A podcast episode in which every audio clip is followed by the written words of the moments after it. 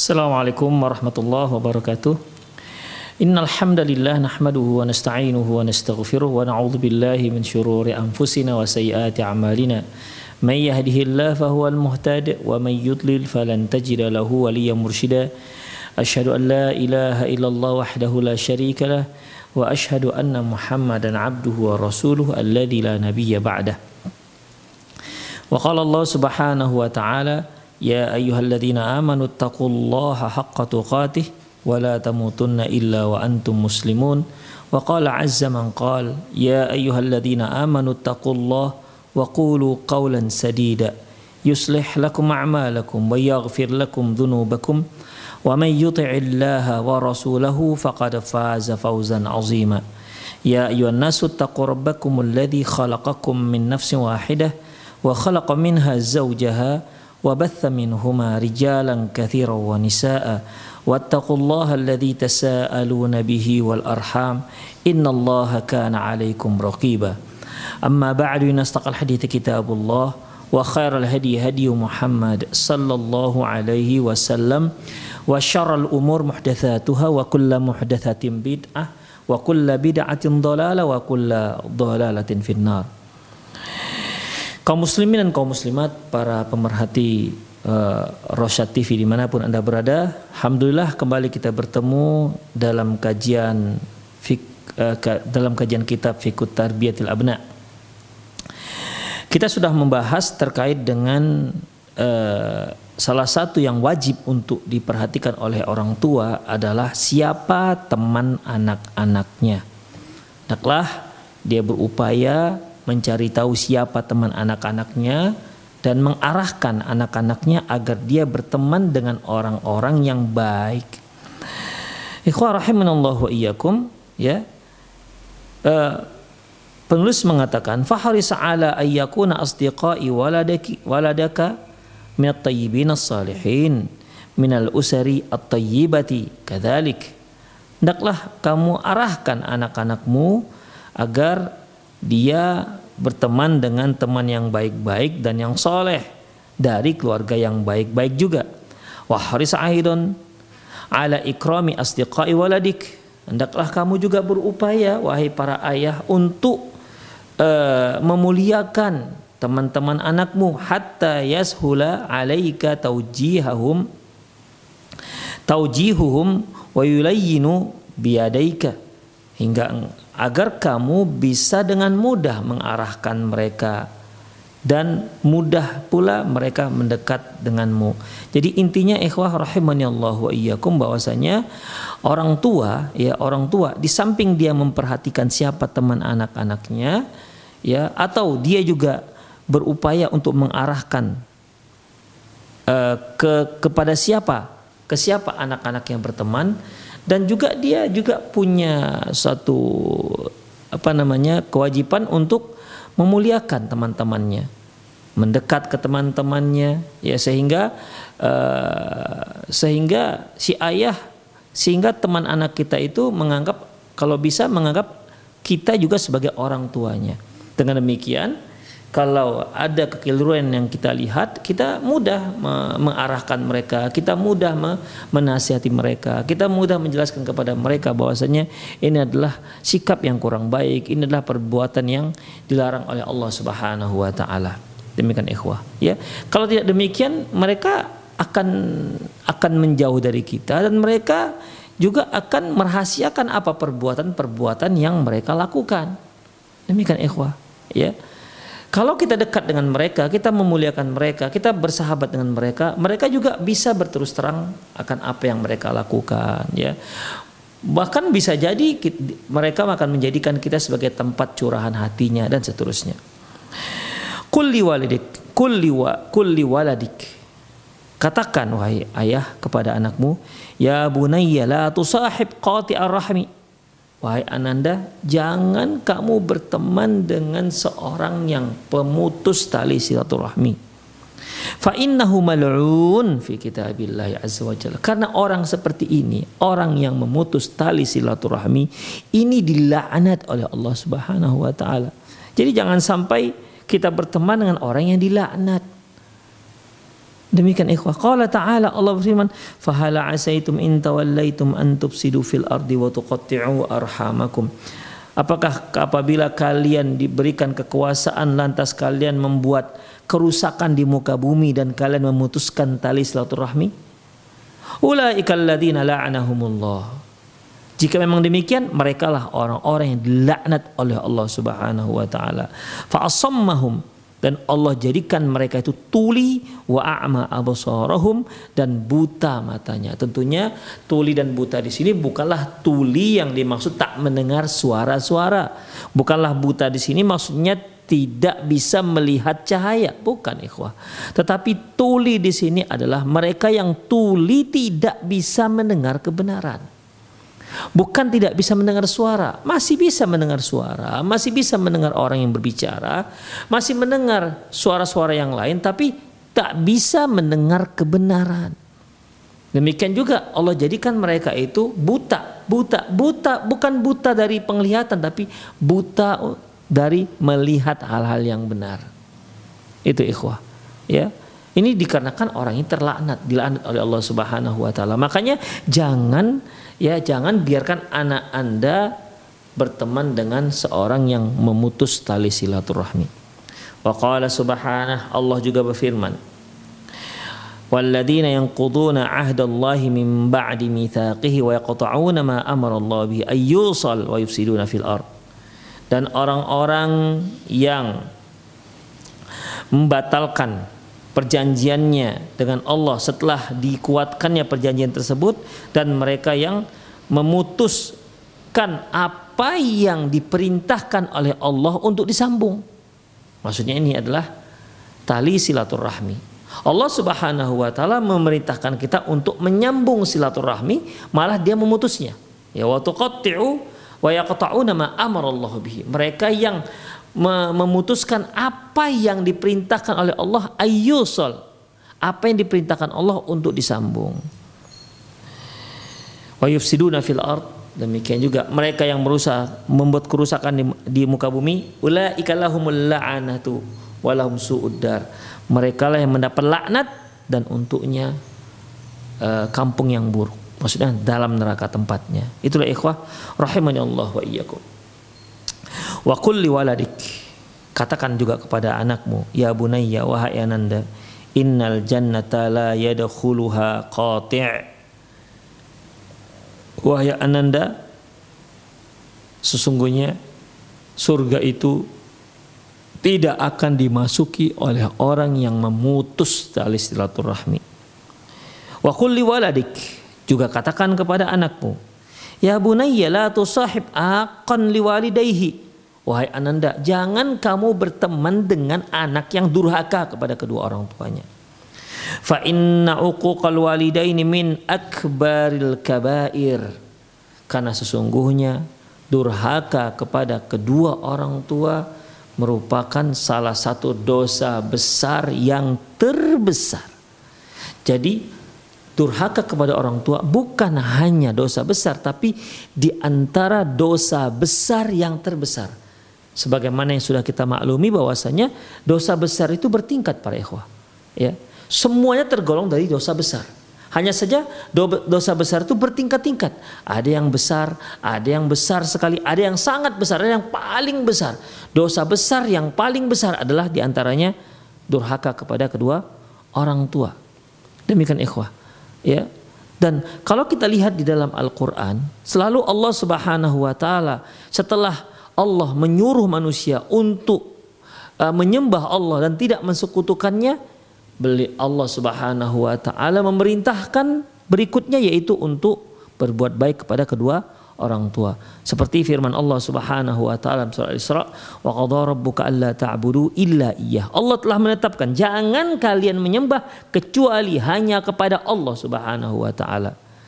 Alla ta'budu illa iyyah wa bil walidaini ihsana. Dan kepada kedua orang tua hendaklah berbuat baik. Demikian ikhwah. Ya, ini perintah kedua. Setelah perintah untuk mentauhidkan Allah Subhanahu wa taala. Makanya Rasulullah sallallahu alaihi wasallam juga pernah bersabda, "Ridallah fi ridhol walidaik. Sesungguhnya ridhonya Allah tergantung dengan keridhaan kedua orang tua. Wasukhtullah dan kemurkaan Allah fi sukhtil walidaik. Ada pada kemurkaan kedua orang tua. Dengan artian kalau orang tua kita ridho maka otomatis Allah juga ridho. Kalau Allah, orang tua kita marah maka Allah juga akan marah kepada kita. Ya tentunya ridhonya ridhonya orang tua di sini yaitu ridho yang sesuai dengan syariat. Maksudnya begini ikhwah. Terkadang ada orang tua itu yang nggak mengerti dengan syariat Islam. Dia nggak ridho kalau anaknya pakai jilbab. Dia tak ridho kalau anak gadisnya pakai jilbab. Yang ridho dia adalah anak gadisnya buka kerudung dengan mem memperlihatkan rambut yang dicat. Itu yang itu yang membuat mereka ridho. Mereka lebih suka anaknya tak pakai kerudung ketimbang pakai kerudung. Ah, ridho seperti ini tidak menjadi standar. Ya, ridho seperti ini tidak menjadi standar. Demikian ikhwah rahimani Allahu wa iyyakum. Demikian. Kemudian kulli walidik, kulli waladik. Wahai ayah, katakan juga kepada anakmu. Ya bunayya la tusahib may yashrabul may yashrab may yashrabul khudukhan. Wahai ananda, jangan engkau berteman dengan seorang yang merokok, seorang perokok. Wa ta'atul mukhaddirat dan pencandu narkoba. Fahaulai syarirun, mufsidun. Mereka ini orang-orang yang tidak baik dan buat kerusakan. Ikhwah, narkoba semua semua agama mengaku bahwasanya narkoba itu merusak manusia yang lebih parah ketimbang khamar lebih parah ketimbang merokok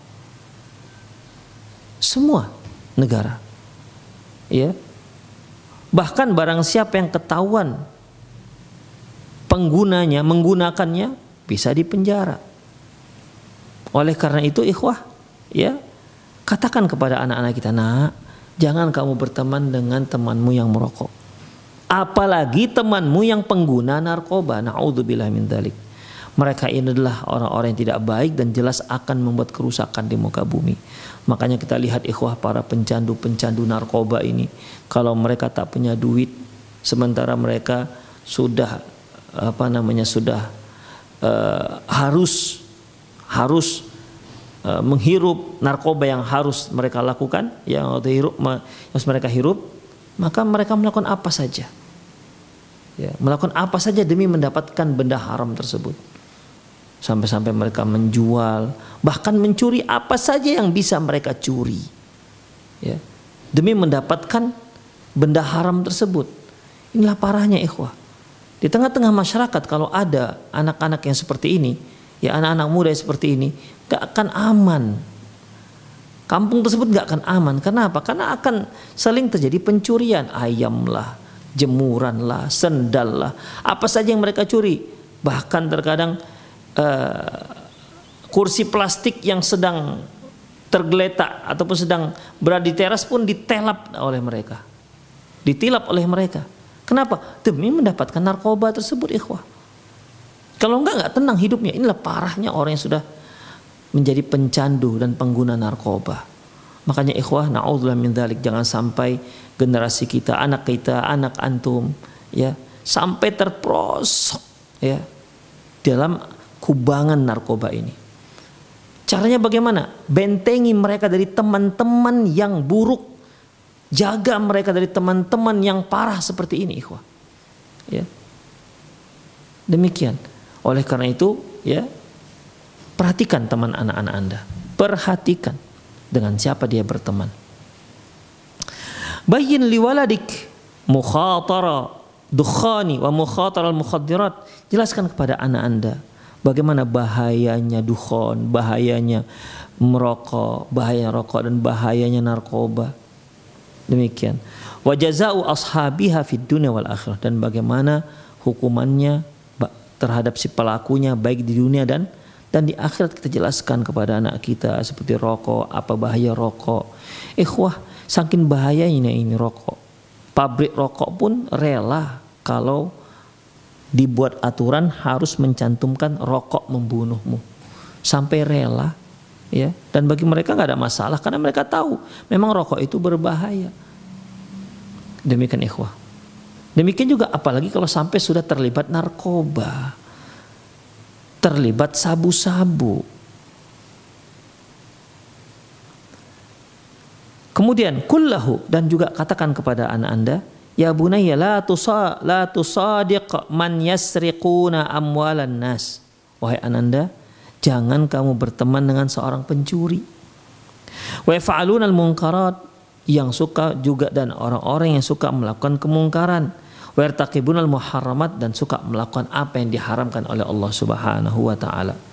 Kulli waladik katakan juga kepada anakmu Ya bunayya wahai ananda la tujalisul kadzabina walladzina yaghtabuna an-nas wa yaqauna fi a'radihim.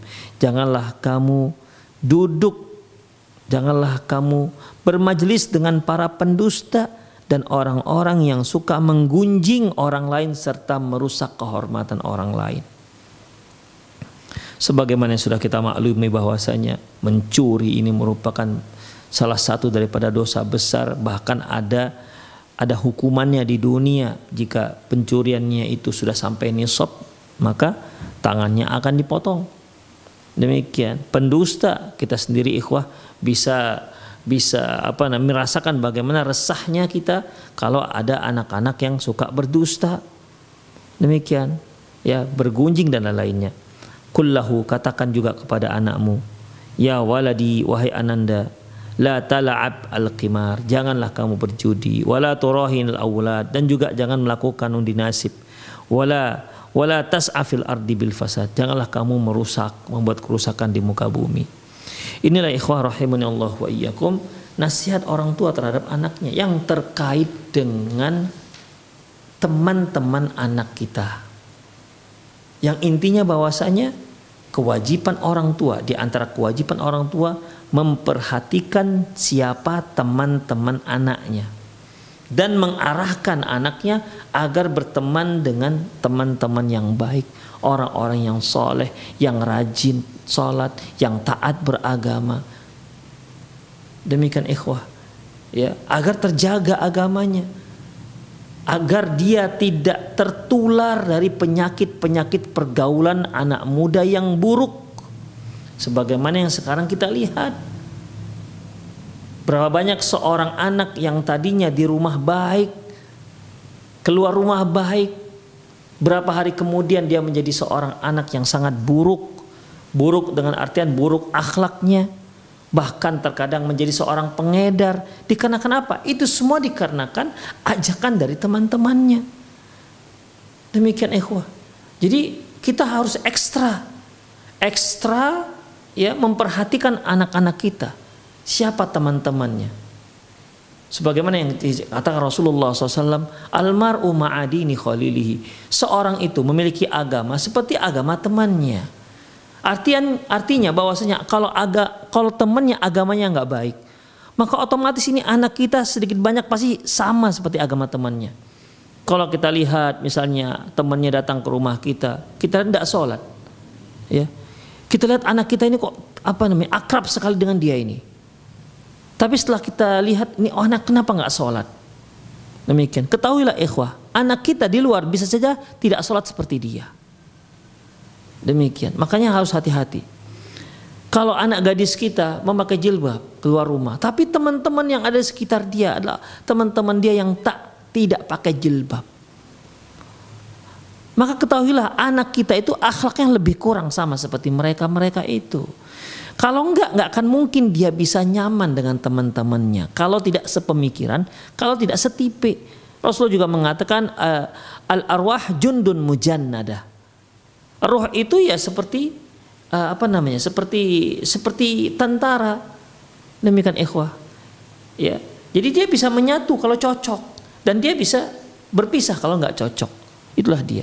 Oleh karena itu sekali lagi para ummahat, para aba, para orang tua, ayah bunda, tolong perhatikan teman-teman anak kita. Ya, tolong perhatikan teman-teman anak kita. Kalaupun bisa kita lakukan, kita mendekat ke mereka. Kita jangan jangan sampai ada jarak antara kita dan teman-teman anak kita. Sebagaimana yang dikatakan penulis tadi, Kalau sudah seperti itu kita mudah memberi pengarahan. Kita mudah ngobrol dengan anak teman-teman anak kita. Gimana nak hari ini? Apa ini kegiatan hari ini? Mereka bisa bicara dan kita bisa mengarahkan. Atau mungkin mereka mungkin bisa konsultasi dengan kita. Begini loh Pak, kami akan begini-gini. Pendapat Bapak gimana? Demikian bisa seperti itu. Begini ya Om, kalau kami akan begini menurut Om gimana sih? Begitu. Kita bisa memberikan pengarahan-pengarahan masukan kepada teman-teman anak kita. Demikian ikhwah kalau kita dekat. Apalagi kalau kita sampai hafal dengan nama mereka, kita tanya mereka, yang biasanya temannya biasa datang ke rumah kita, ini kok sudah seminggu nggak datang, kita tanya, nak si Fulan mana kok nggak datang-datang lagi? Ada demikian ikhwah. Ya, yang ditanya itu kan kalau kalau anak kita berkata menceritakan hal ini kepada temannya, eh tadi ayah saya nanya kamu kok kenapa nggak ke rumah lagi? Ikhwah itu menunjukkan dekatnya kita dengan teman-teman anak kita. Demikian ikhwah karena ini sangat besar pengaruhnya terhadap agama anak kita. Jadi apa yang kita lakukan itu demi apa? Demi anak kita. Anak kita ini merupakan tanggung jawab yang Allah bebankan kepada kita, bukan temannya. Temannya itu hanya sebagai wasilah untuk menjaga anak kita, untuk memproteksi anak kita, jangan sampai dia dirasuki oleh kuman-kuman yang dapat merusak kehidupannya. Demikian ikhwah, azinallahu wa iyyakum. Ya. Kemudian, wahal yutajassasu ala sigari wa yuraqibu. Apakah boleh kita memata-matai anak-anak? Apakah boleh kita mematai anak-anak? Idza ulima antiflin syirrun wa fasadun syarrun wa fasadun fala ba'sa ayyattabi'u ayyatatabba'u akhbarahu wa tahassisu ahwalahu wan nadharu wan nadhari wan nadharu ila amri. Jika diketahui ini anak kurang baik kemudian merusak maka boleh kita memata-matai si anak. Memata-matai si anak mencari tahu bagaimana kondisi dia di luar dan melihat apa saja yang dia lakukan di luar. Fa ini tarasyakhsu ma'adzalika ila syai'im man man tajassasa alaihi. Jika memang uh, atau jika memang diperlukan dia boleh ya memerlukan seseorang meminta seorang untuk mematai-matai memata-matai kegiatan anak kita di luar. Wa hadza idza kana al-qasdu innama huwa al-man'u asy wal fasadi. Dan ini tentunya tujuannya untuk menghalangi jangan sampai anak kita melakukan perbuatan buruk dan membuat kerusakan. Faqad Allah Ta'ala subhanahu Sungguh Allah Subhanahu wa taala pernah berfirman, berfirman, "Wallahu la yuhibbul mufsidin." Allah itu tidak menyukai Allah la yuhibbul fasad. Allah itu tidak menyukai kerusakan. Al-Baqarah ayat 205.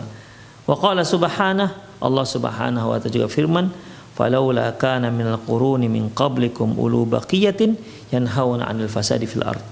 Seandainya umat sebelum kalian ada umat sebelum kalian yang baik ya di mana mereka melarang melarang dari perbuatan yang merusak di muka bumi. Jadi ikhwah kita mengetahui bahwasanya bahwasanya uh, apabila seorang itu membuat uh, apabila seorang itu membuat kerusakan dan atau akan membuat kerusakan maka jika kita mengetahui kita harus mencegahnya ikhwah. Ya, kita mencegahnya. Artinya kita boleh melakukan tindakan-tindakan preventif agar perbuatan perbuatan dosa itu tidak terjadi. Dan inilah apa namanya? Inilah kaedah dasar agama kita. Jadi bukan hanya bukan hanya melarang suatu perbuatan tapi menutup semua jalur-jalur yang bisa membuat seseorang itu terjerumus pada perbuatan yang buruk tersebut.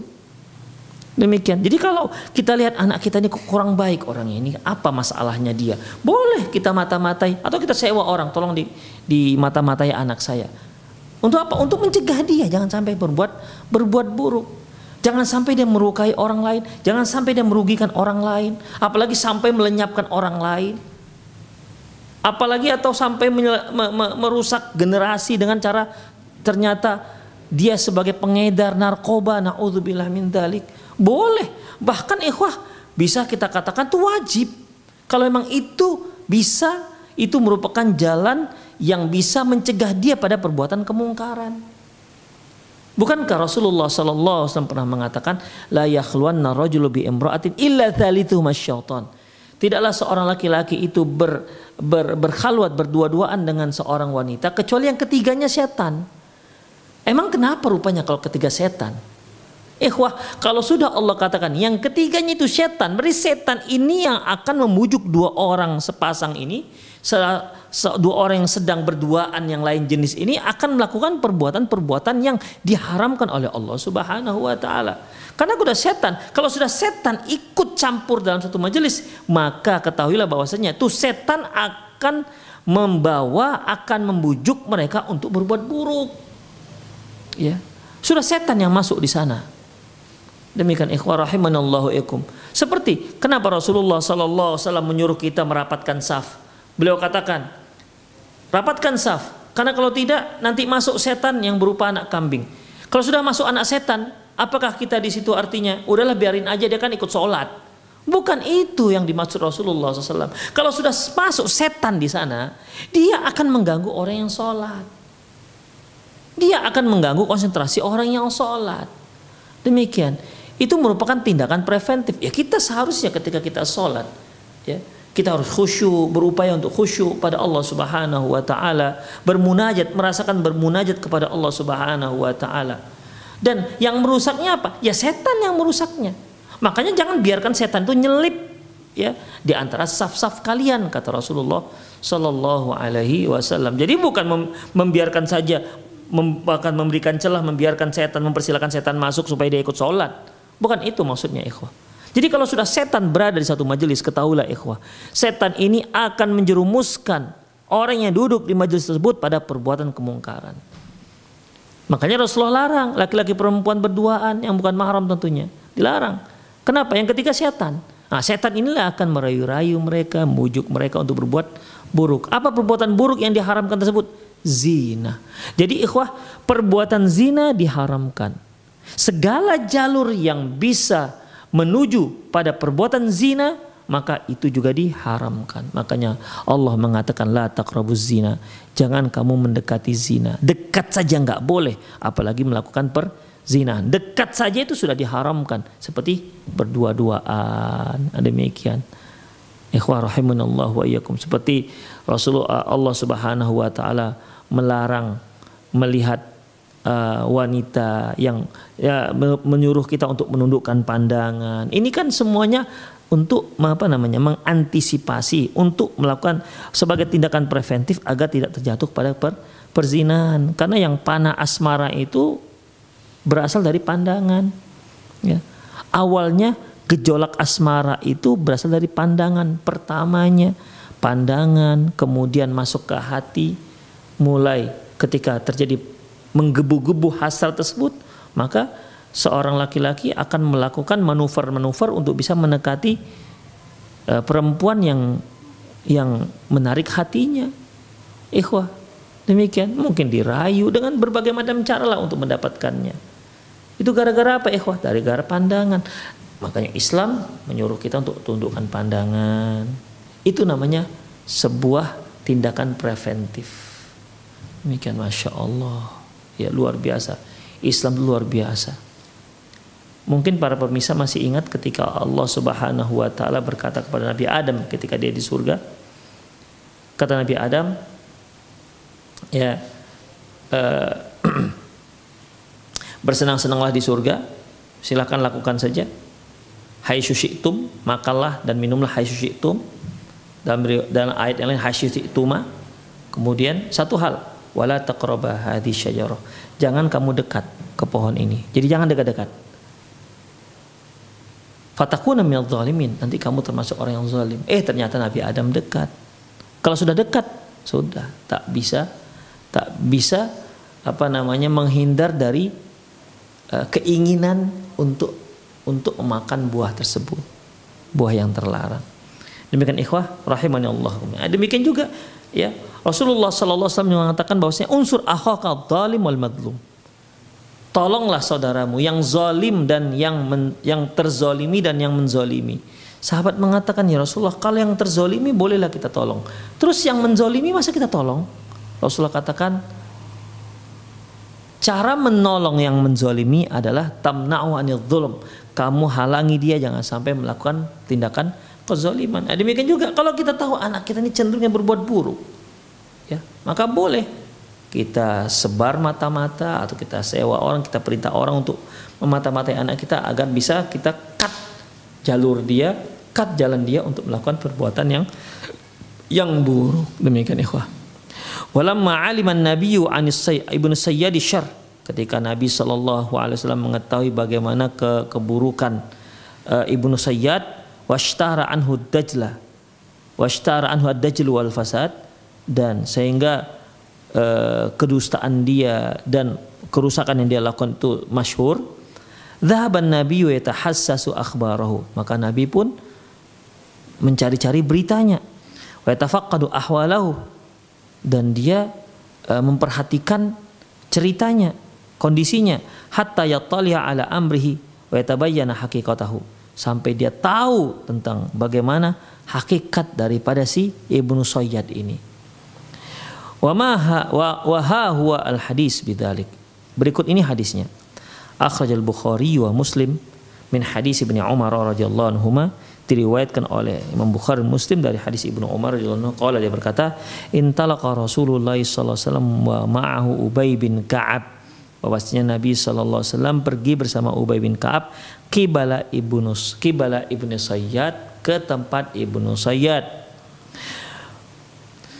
fahaddatha bihi fi nakhl Kemudian orang-orang mengatakan dia berada di kebun kurma.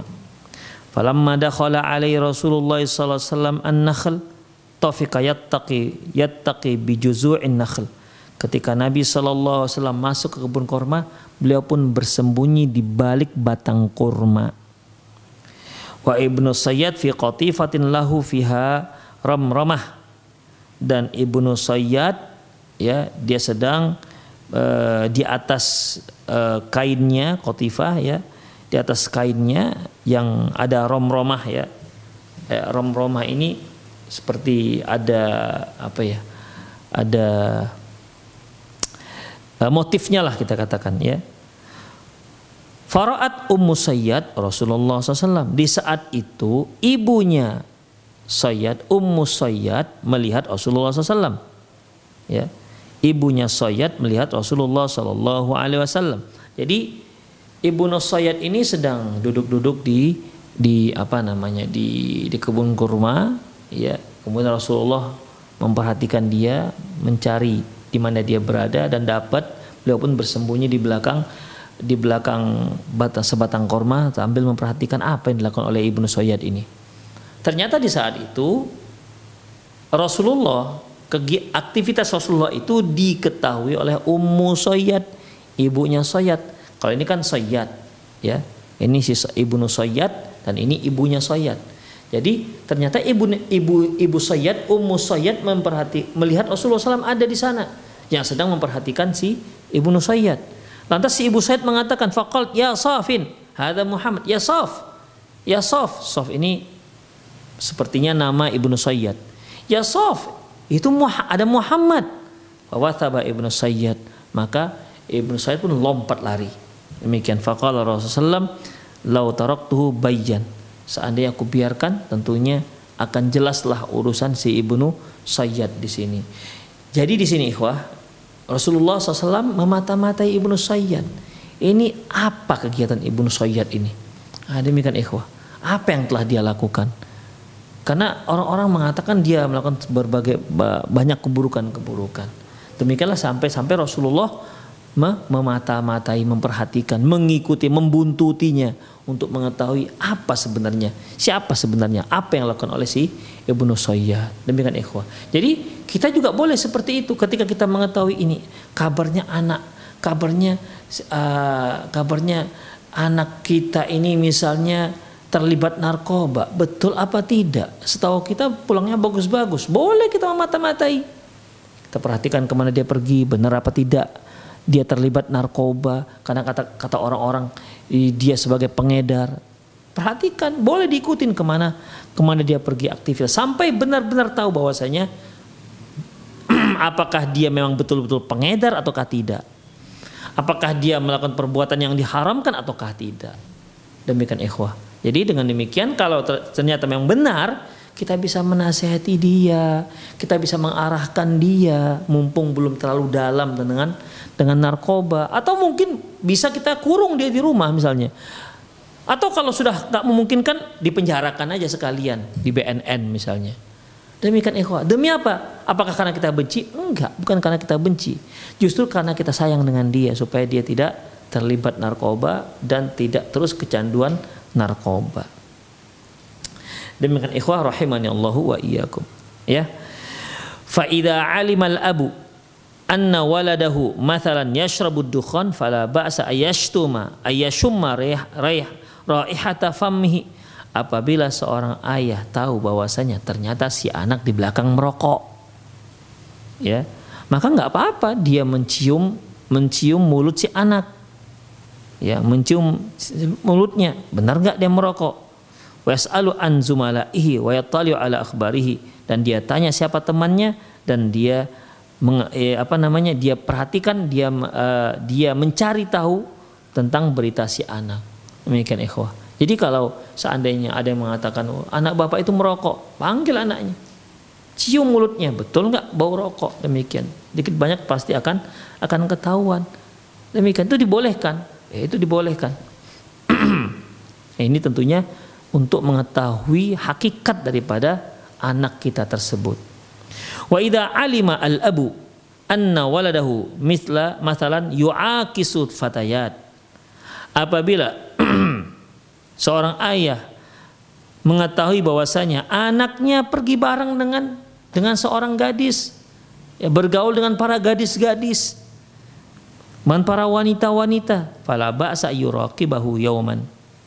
Enggak mengapa dia mengikutinya suatu hari dia mengikutinya. Ayu ayumina liman isyarri fala ba'sa yuraqibahu yauman au ba'da au yaumaini. Enggak apa-apa dia memata-matainya satu hari atau dua hari. Liman isyarrihi wa daf'i untuk menghalangi dia untuk mencegah dia pada perbuatan buruk dan untuk me menghalangi dia pada perbuatan yang bermudarat. Wa islahu halihi untuk memperbaiki kondisinya juga. Wa hakadha sairul munkarati wal mufsada wal mafasidu tatabba'a kai tuttaqa. Demikianlah semua perbuatan-perbuatan mungkar dan kerusakan ya di di di di, di apa namanya di diikuti ya agar di, diperhatikan agar si anak bisa tercegah dari berbagai macam perbuatan kemungkaran. Demikian ikhwah rahimani Allahu wa iyyakum. Jadi intinya bahwa uh, bolehlah seorang seorang ayah itu memperhatikan dan memata-matai ya yuraqib memata-matai uh, membuntuti anak boleh juga ya untuk mengetahui apa sebenarnya yang dilakukan oleh si anak jika ternyata mereka mendengar bahwa si anak itu anak yang bermasalah di luar. Demikian ikhwah rahimani Allahu wa iyyakum. Kemudian selanjutnya ya, kemudian selanjutnya al-hirsu 'alal muallimis salih lil abna. Nah, ini juga di samping kita perhatikan, memperhatikan teman-teman anak-anak kita, siapa teman anak-anak kita di luar. Di samping kita juga boleh untuk memata-matai, boleh untuk mengikuti, membuntu si anak untuk mengetahui apa kegiatan di luar. Juga kita harus perhatikan yaitu siapa guru yang mengajar anak kita. Demikian ikhwah. Ya, jadi bagaimana? Ya upayakan guru yang mengajarkan anak kita itu guru-guru yang soleh. Bukan sembarang guru, bukan asal guru bisa mengajar. Ada guru yang bisa mengajar tapi dia tidak bisa memberikan contoh yang baik kepada anak-anak. Ada berapa banyak guru-guru yang mereka malah pacaran dengan dengan guru yang lain dan itu dianggap biasa di sekolah misalnya sehingga murid-murid pun ingin melakukan hal yang sama seperti gurunya Demikian ikhwah. Fakum bita'limi faqum bi ta'limi abnaika wa banatika qadra istita'atik wahai orang tua wahai ayah bunda upayakanlah berupayalah Anda untuk melakukan pen, memberikan pendidikan kepada anak-anakmu kepada putramu putrimu sesanggupmu ini pada dasarnya artinya kita sebagai orang tua yang diwajibkan bagi kita di antaranya mendidik anak-anak kita, melakukan tarbiyah terhadap anak-anak kita. Jadi pendidikan itu sebenarnya kewajiban orang tua, bukan sekolah, bukan juga pesantren. Ya, sekolah dan pesantren itu membantu kita dalam mendidik anak, bukan kewajiban mereka. Kewajiban itu pada dasarnya dibebankan kepada kedua orang tua. Maka wahai orang tua, lakukanlah Jalani pendidikan anak Anda ini dengan diri Anda sendiri. Anda yang langsung mendidik anak Anda. Semampu Anda. Demikian ikhwah. Wahris ala anta dafa'a abna'ak ila aidin aminatin tattaqillahu fihim. Kemudian mungkin ya banyak orang tua yang nggak sanggup memberikan pendidikan langsung pada anaknya secara meluruh. Mungkin di sana ada ilmu-ilmu yang nggak dikuasai oleh orang tuanya, maka boleh, boleh menyerahkan pendidikan ini kepada beberapa pendidikan, bidang pendidikan kepada orang lain. Tapi ingat, pilihlah guru yang baik. Serahkan anak Anda ke tangan seorang yang benar-benar amanah.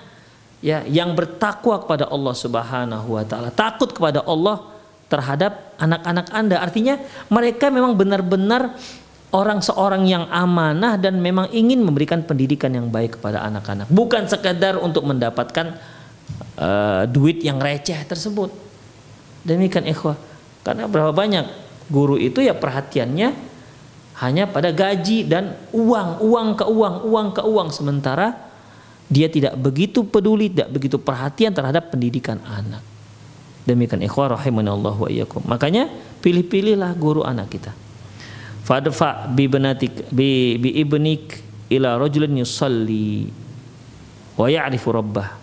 Serahkan anak Anda kepada seorang guru yang salat dan mengetahui Tuhannya wa yu'allimuhul kitab wal sunnata kitab Allah wa sunnata Rasulullah yang bisa mengajarkan Al-Quran dan sunnah Rasulullah SAW terhadap anak anda. Idfa bibnika ila saksin wara'in yakhshallah wa yattaqih Serahkan anak Anda kepada seorang yang wara, takut kepada Allah dan takwa kepada Allah Subhanahu wa taala. La tadfa'uhu ila man ya'bathu bihi wa yu'allimuhu syarr wal fasada was su'al akhlaq. Jangan kamu serahkan anakmu itu pada orang yang menyia-nyiakan mereka. Bahkan mengajarkan mereka kerusakan, mengajarkan mereka kejahatan dan akhlak yang buruk. La tadfa'u bi ibnatik allati tushtaha ila rajulin yu'allimuha fayakhlu biha janganlah kamu serahkan putrimu kepada seorang wanita yang eh, kepada seorang eh, janganlah kamu serahkan putrimu allati tushtaha ila rajulin yu'allimuha yu'allimuha janganlah kamu serahkan anak gadismu kepada uh, seorang guru laki-laki yang disukai oleh anakmu. Iya, jangan. Fayakhlu biha. Nanti laki-laki itu akan berduaan dengan anak gadismu. Famajtama arrajulun wa imra'atun illa wa kana thalithuhuma syaitan. Tidaklah seorang laki-laki dan wanita berdua-duaan kecuali yang ketiganya syaitan. Kama ja'an Nabi SAW sebagaimana yang disebutkan oleh Nabi SAW. Tafaqqada ahwala ra'iyatik. Hendaklah kamu perhatikan orang-orang yang berada di bawah tanggung jawabmu. Wa abnaik putra-putramu baina hin wa akhar fa anta mas'ul anha. Kamu perhatikan so, dari waktu ke waktu. Dan Anda adalah orang yang bertanggung jawab terhadap mereka. Salhum kam hafiztum.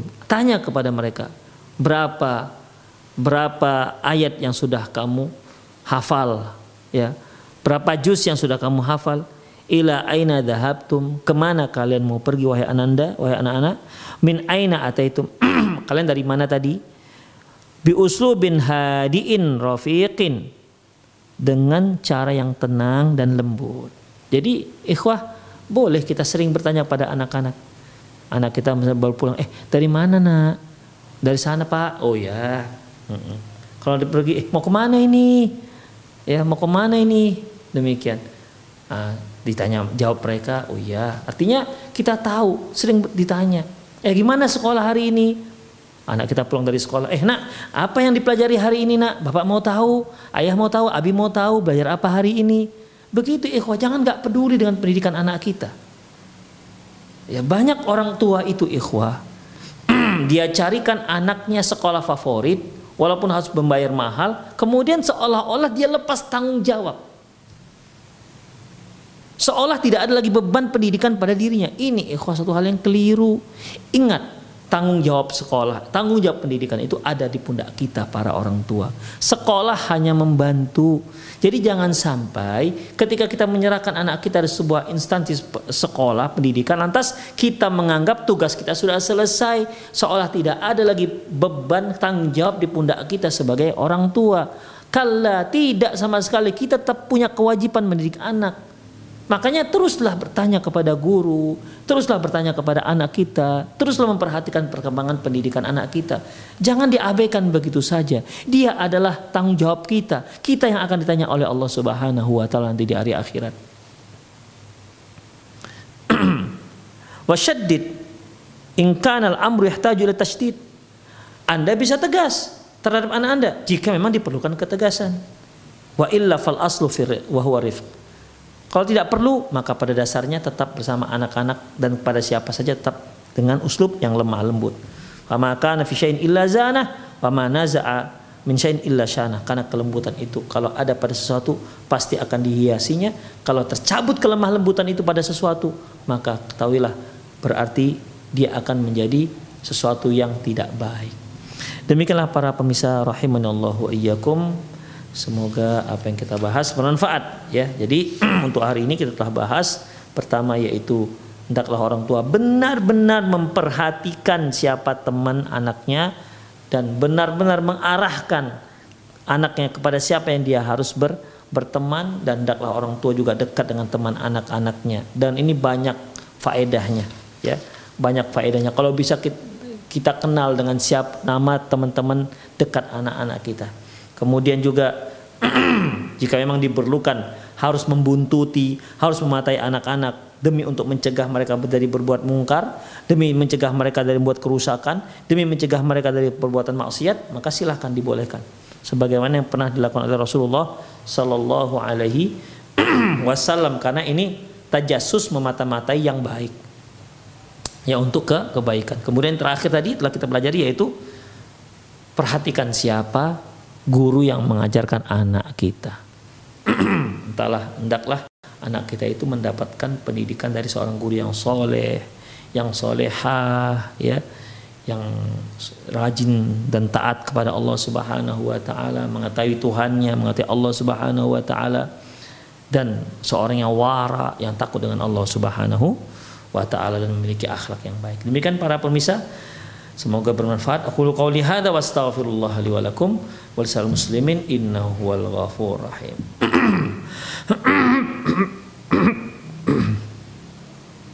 Bagi para pemirsa yang ingin bertanya, Anda boleh telepon langsung dengan nomor yang ada yang sudah tertera di layar televisi Anda atau juga Anda boleh kirimkan pertanyaan tersebut ke nomor Anda tulis pertanyaan, tuliskan pertanyaan dan kirimkan ke nomor yang sama.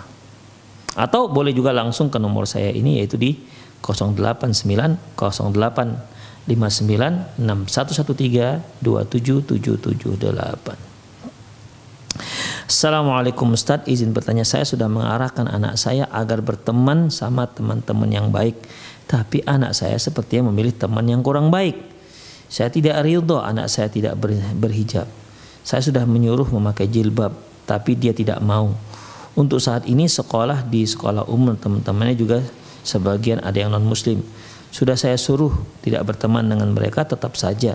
Sepertinya saya juga sudah lelah Ustadz. Nasihat, doa sudah Ustadz. Qadrallah anak saya masih belum berubah. Saya harus bagaimana Ustadz? Sudah sekian kali saya bertanya ke Ustadz. Syukron jazakumullah khairan. Ikhwah rahimanallah wa iyyakum. Menyuruh anak jilbab bukan setelah dia dewasa. Bukan setelah dia remaja. Bukan setelah dia berusia belasan tapi kita sudah biasakan anak kita menutup aurat sejak dia kecil. Sejak dia berusia 4 tahun, dia sudah bisa keluar rumah, kita biasakan dia pakai jilbab. Ketahuilah ikhwah, anak yang dibiasakan memakai jilbab sejak kecil, dia akan malu terlihat rambutnya oleh orang lain. Ketika dia sudah balik nanti. Bahkan sebelum balik pun dia tidak ingin rambutnya terbuka karena kita sudah ya karena kita sudah membiasakan dia sejak kecil. Demikian, yakin saya. Ya, mereka yang membiasakan anaknya memakai jilbab sejak kecil maka si anak akan terbiasa memakainya tanpa kita suruh lagi. Atau mungkin uh, sebelumnya orang tua tidak tak apa namanya tidak mengetahui atau belum mengarahkan anak untuk pakai jilbab Mungkin dikarenakan karena dikarenakan karena orang tua sendiri baru berhijrah misalnya atau mungkin orang tua juga baru pakai jilbab misalnya maka sementara anak-anak sudah kadung dewasa ataupun kadung remaja maka dalam masalah ini tidak ada cara lain selain selain nasihat nasihat demi nasihat kita berikan kepada anak-anak kita. Dan tidak ada kata capek. Wahai ayah bunda, ketahuilah menasihati anak itu merupakan ibadah kepada Allah Subhanahu wa taala. Sama ketika kita berdoa, sama dengan ketika kita sholat. Apakah boleh kita katakan saya sudah capek sholat? Apa boleh kita katakan saya sudah capek berdoa? Apa boleh kita mengatakan saya sudah capek bersedekah? Enggak boleh. Ya, kita itu sedang beribadah kepada Allah Subhanahu wa taala. Nasihat demi nasihat, pengarahan demi pengarahan yang kita lakukan dengan sebaik mungkin dan waktu yang setepat mungkin itu merupakan ibadah yang kita lakukan kepada Allah Subhanahu wa taala. Jadi itu nilai ibadah, nggak boleh ada rasa capek. Ya dan jangan marah-marah. Ya tidak usah marah-marah. Tetap dengan kelemah lembutan seperti yang kita katakan tadi Rasulullah mengatakan inna rifqa la yakunu fi syai'in illa zana wa la yunza'u an syai'in illa syana. Kelemah lembutan itu jika ada pada sesuatu dia akan menghiasinya. Kalau kelemah lembutan itu ada pada nasihat ada di nasihat maka nasihat itu akan menjadi indah. Kalau lemah lembut itu ada dalam perkataan maka perkataannya menjadi sopan dan santun. Kalau kelemah lembutan itu ada pada ada perbuatan, maka terlihat orang apa namanya perbuatan-perbuatan yang yang berakhlak. Itulah kelemah lembutan. Makanya ya iringi nasihat kita terhadap anak-anak kita dengan kelemah lembutan dengan dengan tenang, lemah lembut, tanpa ada marah-marah, apalagi sampai membentak-bentak. Terutama kalau anak sudah remaja, mereka tidak suka dibentak-bentak ya mereka tidak suka untuk di dibentak-bentak. Nasihati terus. Ti jangan ada kata capek. Ya jangan ada kata capek. Imam Ahmad ketika ditanya ya ya Syekh kapan kita beristirahat? Kapan apa kata Imam Ahmad? Kita akan istirahat sejak kita menapakkan kaki kita di surga. Baru di situ dikatakan istirahat. Selama kita di dunia ini dunia ini tempat tempat ujian. Wa nabluukum bisyarri wal khair. Kami uji kalian dengan kebaikan dan kami uji kalian dengan keburukan. Demikian ikhwah. Fitnatan sebagai ujian. Jadi Allah Subhanahu wa taala bukan hanya menguji kita dari sesuatu yang buruk seperti mungkin sakit, sempit ekonomi, apalagi uh, apa namanya turun jabatan, meninggal meninggal orang yang kita cintai atau gagal panen misalnya. Bukan hanya itu yang namanya cobaan. Cobaan itu juga apa ikhwah? Kekayaan itu cobaan. Apalagi kelapangan harta juga cobaan. Kesehatan juga sebuah cobaan. Alladzi khalaqal mauta wal hayata liyabluwakum ayyukum ahsanu amala. Allah Subhanahu wa taala yang menciptakan kematian, kehidupan dan kematian untuk menguji kalian siapa di antara kalian yang yang yang paling baik amalannya. Jadi ibu yang bertanya atau ayah yang bertanya, jangan ada kata capek. Ya, hilangkan kata capek itu dari benak Anda. Karena kalau sudah muncul kata capek, maka setiap langkah yang di yang kita lakukan selalu terngiang-ngiang di benak kita capek, maka itu akan membuat kita semakin letih. Karena barang siapa yang melihat perjalanannya masih jauh, maka keletihan akan menerpanya. Tapi kalau dia dia tidak melihat ada perjalanan jauh, dia merasa jalannya dekat lagi, bahwa sejauh apa pun yang akan dia tempuh, dia tetap akan merasa perjalanannya sebentar lagi akan sampai pada tujuannya. Demikian para ibu dan para bapak sekalian. Jadi ya kalau memang ternyata anak kita tidak kita suruh dari kecil berjilbab, sudah dewasa dia baru berjilbab, maka tidak ada cara lain selain menasehati dia terus dan terus dan terus karena anak ini amanah dari Allah Subhanahu wa taala. Dan terus berdoa, jangan capek menasehati anak. Jangan ada cerita capek. Hilangkan hilangkan lafaz capek dari benak kita, hilangkan jauh-jauh. Ketahuilah saya camkan saya sedang beribadah, saya sedang melaksanakan perintah Allah Rabbul Alamin. Yang pemilik alam semesta ini yang sedang memerintahkan kita untuk itu. Coba kalau kita dapat perintah dari Pak Jokowi, senang kita akan melakukannya. Demikian juga kita seharusnya terhadap perintah Allah.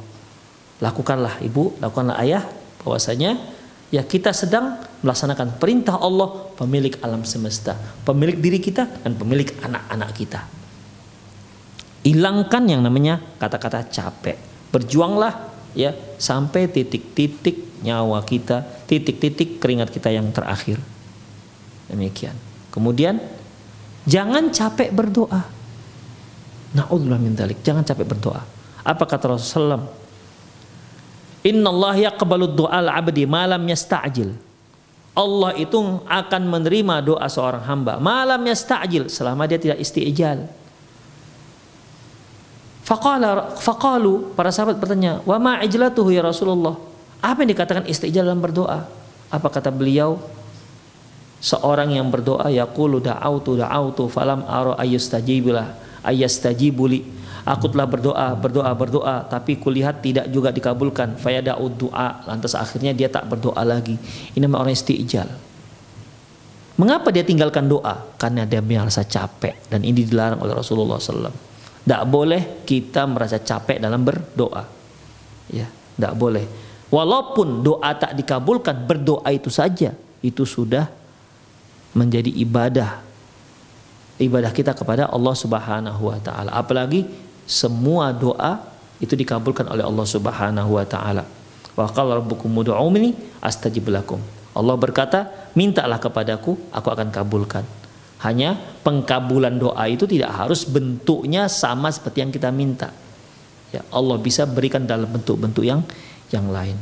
Kemudian setelah berdoa, ya, setelah kita berupaya, jangan capek upayanya, berdoa jangan capek juga dan ketahuilah bahwasanya Al-hadi huwallah. Ketahuilah bahwasanya yang memberikan hidayah itu adalah Allah, bukan kita. Jadi kita hanya diperintahkan oleh Allah untuk berusaha. Ya. Kita diperintahkan Allah Subhanahu wa taala hanya untuk berusaha dengan dengan semaksimal mungkin. Itu kewajiban yang Allah bebankan kepada kita. Bukan hasil yang dituntut Allah. Hasil itu ada di tangan Allah Subhanahu wa taala. Jangankan kita, Rasulullah saja tidak ada di tangan dia yang namanya hidayah. Ketika beliau merasa sedih karena pamannya Abu Talib meninggal dalam keadaan kafir, Allah turunkan ayat innaka la tahdi man ahbabta. Ya Muhammad, kamu tidak bisa memberi hidayah kepada siapa yang engkau kehendaki. Walakin Allah yahdi mesya, tapi Allah lah yang memberi hidayah kepada siapa yang Dia kehendaki. Demikianlah para pemirsa sekalian, semoga kajian kita bermanfaat. Demikian aku qauli hadza wa astaghfirullah li wa wal muslimin innahu wal ghafur rahim. Kita akhiri dengan doa kafatul majlis. Subhanakallahumma wa bihamdik an la ilaha illa anta astaghfiruka wa atubu ilaik. Wa sallallahu ala nabiyina Muhammad wa ala alihi wa ashabihi ajma'in. Wa akhir da'wana alhamdulillah rabbil alamin. Assalamualaikum warahmatullahi wabarakatuh.